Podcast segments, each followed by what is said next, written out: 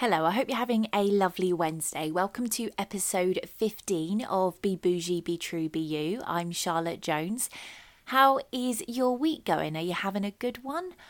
I am this week. I feel it's one of those weeks where actually on Friday it was not a good day. I don't, you know, when it's just one of those days, it gets the better of you. You feel really defeated, you feel really fed up, quite emotional. No real reason why, just one of those days where life and especially things with 2020. However, I've managed to turn it around, and this week I have been really productive. I've got lots done. I'm keeping up with my 55 Breakthrough to Bliss challenge, which I'm sure you've seen all over my Instagram story. So I'm feeling really good today. But this episode, I feel it's the right time to do an episode like this because there is so much uncertainty going on in the world at the moment with COVID 19. And I know it is causing people a lot of anxiety. And some people who have never suffered with anxiety before and might not be sure what's actually going on in their mind at the moment. So, I want to share my story with you. But before I do, I just want to add that I am not a counsellor. I have no official training. This is just me guiding and trying the best I can to help with the experiences that I've had in my own personal life.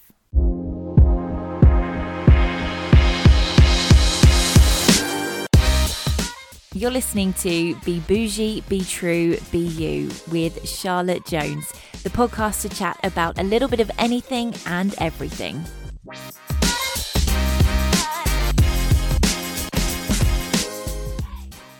Anxiety can start for so many reasons, and everybody has their own experience with it, and it can vary from one person to the next. Some people are born with it, some people, there will be a situation or something might happen that suddenly triggers anxiety, and it doesn't just have to be as a child or a teenager, it can happen at any stage in your life. I feel for me, mine started in my mid to late teens, but it took me until my early 20s, maybe even 23, 24 to fully understand what was going on in my mind. And what I'm hoping is if I explain how I remember first experiencing anxiety, the type of thoughts that I had, what I thought it might have meant at the time, how I realized what it was, and how I now work with it so it doesn't end up interfering and taking over my life. It might help you if you are going through this or something similar right now. Now, you may or may not have heard in a previous episode of Be Bougie, Be True, Be You, I had a conversation with my brother and we talked about our dad because he passed away when we were children. I was seven when my dad died. And in that episode, we talked all about how we understood grief as a child and how it affected us in our adult lives. But I also think that the grief from losing my dad, but not only losing my dad, we also lost a few other relatives that were very close to us within a few year gap. In fact, I think we lost two or three people within the space of two years.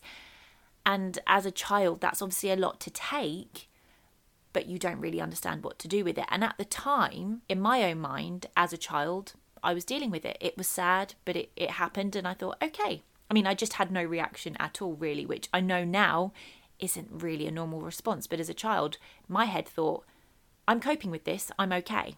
My first minor experience with anxiety was, I think I would have been 14 or 15. And I suddenly went through a phase where I became absolutely petrified of death. Like, absolutely terrified. Nothing happened to me.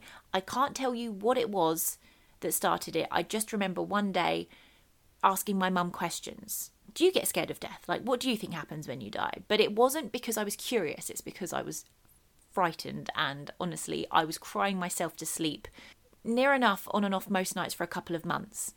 Then, when I would start to adapt to, okay, everybody dies, this is what happens, I calmed down for a little bit. And then I remember within some point of that same year, I was at school and it was literally a passing comment from a girl in my class who made a joke about reincarnation and how she bets in her next life she'll end up coming back as a man or something like that. And something completely freaked me out there. I really panicked. I was like, I, I don't, what's reincarnation? I, I don't want to come back as anybody else. I'm me. I don't want to have a different mum. I don't want to have a different brother. And these are my friends. And if you reincarnate, that must mean that you become different people, which means these people in your life won't be a part of your life. And honestly, again, the same anxieties, the same panic all just started up again. But I didn't understand it. I thought it was just me that went on and off for about six months with what I was saying at the beginning when it first happened to the whole reincarnation thing. Then it seemed to quieten down. My next real experience, and actually where I finally discovered what I was suffering with was anxiety, was in a previous relationship. So I had had boyfriends from the age of I'm not lying. I'm just trying to remember now. It feels so long ago. Uh, properly from about 14, 15, like you do. My first serious boyfriend, I was 15. And I noticed I was in a very strong push and pull. If they seemed distant, I was really, really needy. But if they were needy, I, I couldn't get attached. I didn't want to know. And when I ended up in my first relationship where I knew I really liked, I knew I loved the person, and I wanted this to be my forever relationship in my head as a 19 year old. This relationship is really significant to me because it's my longest relationship. I was in that relationship for almost 11 years. And it took me, I think, nearly two years in. Yeah, two years in before I fully realised what was happening. So, a couple of weeks into the relationship, it was going really well and I was wanting to pull away so strongly. And I don't just mean a little bit like, oh, I'm not sure. Like, I was terrified and my mind wouldn't stop. And it would upset me because I was like, I don't understand. I know I really like this person. I know I'm enjoying spending time with this person. Why is my brain telling me all these horrible things like, you don't like him? Any comment he would say, my head would pick up on and use it against him. And it felt so strong. And literally, the battle in my head would, would make me cry. And then as you do when you're in your late teens, early 20s, you get a bit of relationship drama. So if he was ever a little bit distant, suddenly I was then fixated and focused. And, you know, my whole obsession with life was getting that relationship back on track. And then when it felt on track, I would start to make these weird scenarios up in my head of using any excuse. I would try and like picture myself marrying them. And if it didn't feel good, I would then be like, well, you obviously don't want to marry him. And like, honestly, I remember walking to university and having arguments about whether I can see myself marrying my boyfriend of at the point at that point it was about 6 months and upsetting myself because I couldn't figure it out and I didn't know what was going on in my head and I honestly just felt like no one else has this. I'm the only person that seems to do this. Why am I so why can't I just quieten my mind? Like I don't understand what's happening. And because we did long distance on and off for 2 years, this would happen in phases, but whenever the phases where we weren't coping as well with the long distance, it would go away because I'd have another an- anxiety to think about, which would be, am I losing the relationship? So that would replace. So one anxiety would basically just replace the other. I was either worried about losing relationship, and when I wasn't worried about that, I was in somehow trying to push myself away from the relationship, and it was exhausting. It was really exhausting. And another way this played out is that I was that extreme in my romantic relationships, but in my family relationships, I was very. I remember I couldn't even make my mum a cup of tea because it would be like a nice gesture, let alone say something like, I love you. There was a point where my brother thought that I didn't like him because whenever we talked, he's a year or so younger than me, I would just be nagging him. I'd be telling him off because he's being messy, he needs to tidy this up. Why can't he do that to be more helpful? But I never just had a conversation with him and I couldn't bring myself to do it. And again, I didn't really understand what was happening and why I was being so cold and blunt, but it would just happen. But the big crunch came for me, and because this is the reason this is a crunch is I think throughout life there are moments in your head that it doesn't matter how much time passes, they just stay with you so strongly. And if you think about it long enough, all those feelings that you felt at that time can come rushing back. And I think this is where I started to realize that something was going on with me other than believing the thoughts that were going on in my head. Because before you understand what anxiety is, you believe everything your head is saying is true and you can start thinking that you're an awful person and the more you think that the more you spiral and the harder it is to shut it off and that is the cycle i was on on and off for years So, my ex partner and I, we actually had a holiday booked to Cyprus. And I was just graduating uni. I'd literally moved out a week before we went. And then within a week of getting back from our holiday, he was going away to study and train. And he was going to be gone for a while and it was going to be more long distance. But everything was fine. The holiday was for us to spend some quality time together, make the most of it before he went off training. And I just remember that holiday. We were in Cyprus. It was a beautiful hotel. We were right on the beach. It was an amazing holiday. And I felt awful the whole time. My brain would not switch off all day. And then for some reason, again, I can pinpoint the specific time or Pacific time. It would be sunset. When the sun starts to go down, all the thoughts that have been ticking over in my head all day would suddenly become unbearable, would suddenly become too much and I would burst into tears as a release from this constant battle in my head. And these thoughts were I'm having the most lovely, perfect time as you can on a holiday. There's no dramas, we're getting on really well. We're enjoying cocktails by the pool, we're having great food, it's all inclusive. You know, we had a day out for the day. But because it was overall a chilled holiday where we were sunbathing, so we weren't doing anything, my brain was at an all time high of these thoughts of any movement, any comment he said, any tiny thought that popped into my head. My brain would say, That means you don't love him. You don't love him. And I mean, literally, that thought of you don't love him was would drown out anything else. And I was like, But I know I do. Like, I know how I feel, and my brain is telling me something different. And this would go back and forth. And the end of the day, the guilt of having that thought in the first place would overcome me and like i said burst into tears because I didn't want to tell my boyfriend that I kept having these thoughts of I don't love him because I knew it wasn't true. But if you tell somebody that, what are they going to think? He's going to assume I don't love him. It's going to ruin the relationship. So the pressure I was putting on myself to keep it a secret because I didn't understand what was happening was was literally eating me up. So anyway, fast forward, he went to training. It my anxiety did cause issues in our relationship because I couldn't figure out what was going on. One minute I'd be distant, then I'd be clingy, trying to figure it out. And then finally, something just made me realize I don't think something's right with me and I I don't think it's me and I I think we had an argument that was a breaking point where he said that he didn't know if he could be with me anymore because he didn't know how to handle it. Didn't know how to handle how upset I would get if I would just how I was could be up and down. So I remember having a conversation with my mum and then I booked a I booked a doctor's appointment to go and see a counsellor. And then that was where you have your six sessions and you talk about it and you start to understand that there's something called anxiety. And I was like, oh, okay.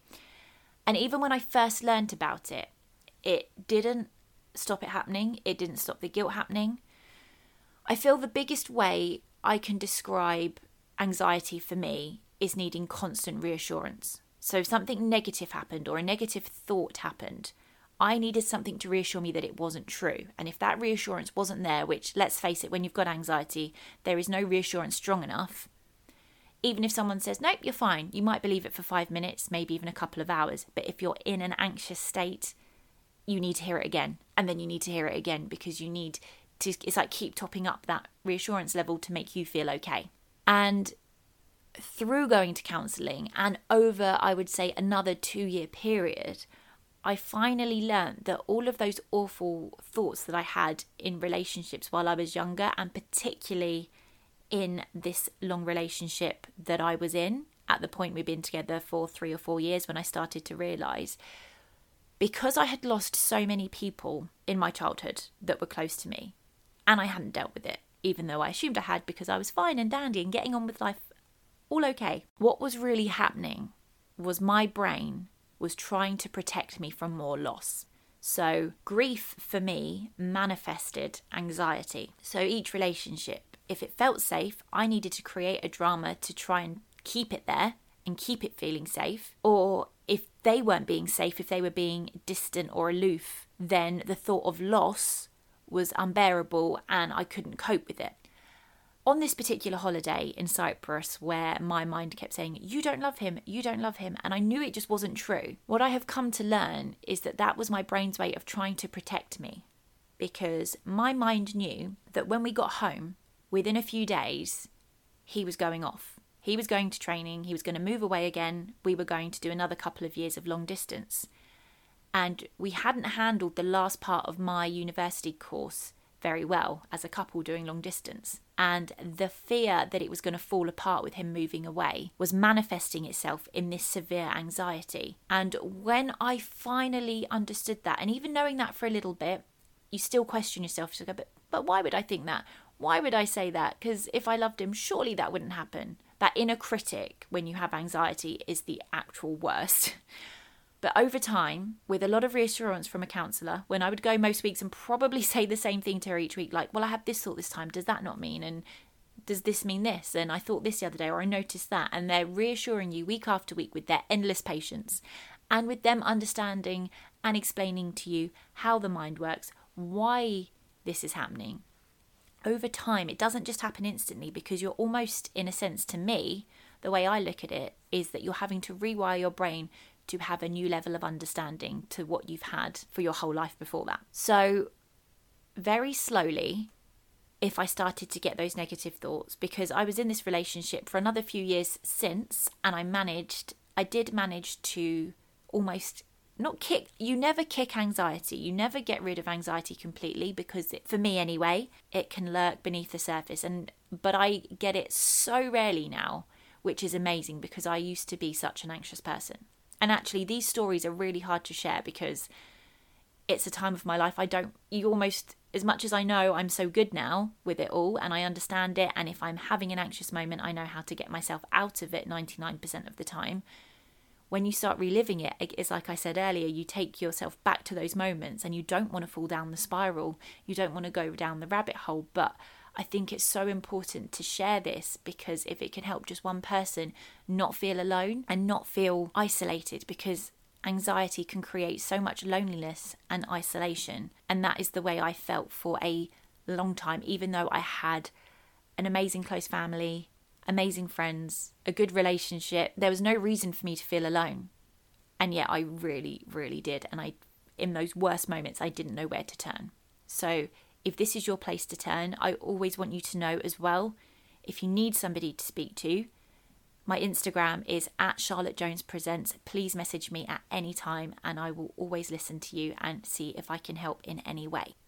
But going back to where I was at, so once I started to realize and understand that it was my brain trying to protect me, not ruin my life, it was trying to protect my life.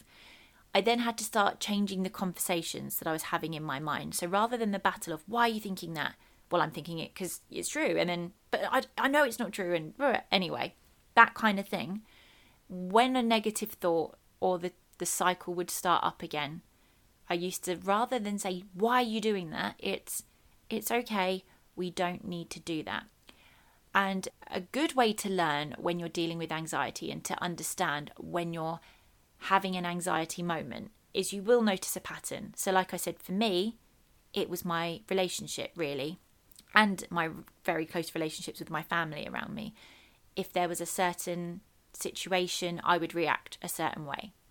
So, creating a certain amount of self awareness, and when you start to feel that horrible feeling, whether it's in your chest, whether it's in your stomach, it goes to different places for different people. Look at what's going on in your life right now. Has there been an argument? Has there been a job stress? Has there been something which has started the cycle? Because your brain, when you notice it happening, and when I first started to come out of anxiety, it's like I'd have a good week or a good two weeks where I had no bad thoughts at all. And then suddenly I'd remind myself, oh, you felt really good for two weeks and you haven't thought anything. And as soon as you did that, it was the spiral. Oh, shall I, I? It's almost like my brain wanted to double check everything. Well, you felt really good for two weeks, but is there anything that might have made you think you don't love him now? Go through this, go through this checklist here. And I'm like, no, I was good. I didn't need to do it. So the way I work out of it a lot quicker now is being kind to myself. Because when you're hard on yourself, you make the anxiety worse and you make yourself feel worse about yourself when you don't need to. You are not a bad person for whatever is going on in your head. That is science. It's your brain's way of trying to look out for you. That's all it is. No matter how messed up it can feel, how confusing, how upsetting it can feel, it's just the science of your brain trying to protect you from lessons it's learned as you've grown up. It may have seen something on the telly that freaked you out that you won't even remember, but it's registered it. And as an adult, you might go into a similar situation. It's remembered a threat and it gives you anxiety. It can be as simple as that sometimes. So, once you have the self awareness and once you start noticing the patterns and noticing the triggers of your anxiety, that's when you need to be kind to yourself. If you're in a, a quiet, private place where you've not got much going on, maybe it's a weekend or you've just got a day at home, journal. I highly recommend journal and writing it all out because once you write it on the paper, especially if you're not in a position where you don't feel comfortable speaking to anybody yet, once you put it on the paper, it doesn't feel as scary. The scariest thing about anxiety is when it's just in your head and your head alone because it builds up to extreme highs. Once you say it out loud to somebody, you take away half its power. And it's the same with writing it down. Writing it down and reading it in front of you takes away a lot of its power. However, if you are, you know, maybe on a train or you're at work or you're you're you're just busy and it happens, just be kind to yourself rather than think never think here we go again. Just notice it and say, "Okay, I'm safe. I don't need to be protected." And almost be kind as if it's another person. Treat your brain as another person and say, Thank you for trying to protect me. You know, when you've got a friend that's a really protective friend and they don't want you going back to that boyfriend and you know that they're there and you know that they're going to be cross with you for doing it, but you don't get angry with the friend, you appreciate them looking out for you. That's the best way to describe your brain. Your brain is just trying to look out for you. So thank it because again, takes the pressure off yourself thanking your brain for looking out for you and trying to be good to you. It's not a bad thing. It's just doing it in a very strange way. So talk to yourself, be kind and do something to take your mind elsewhere.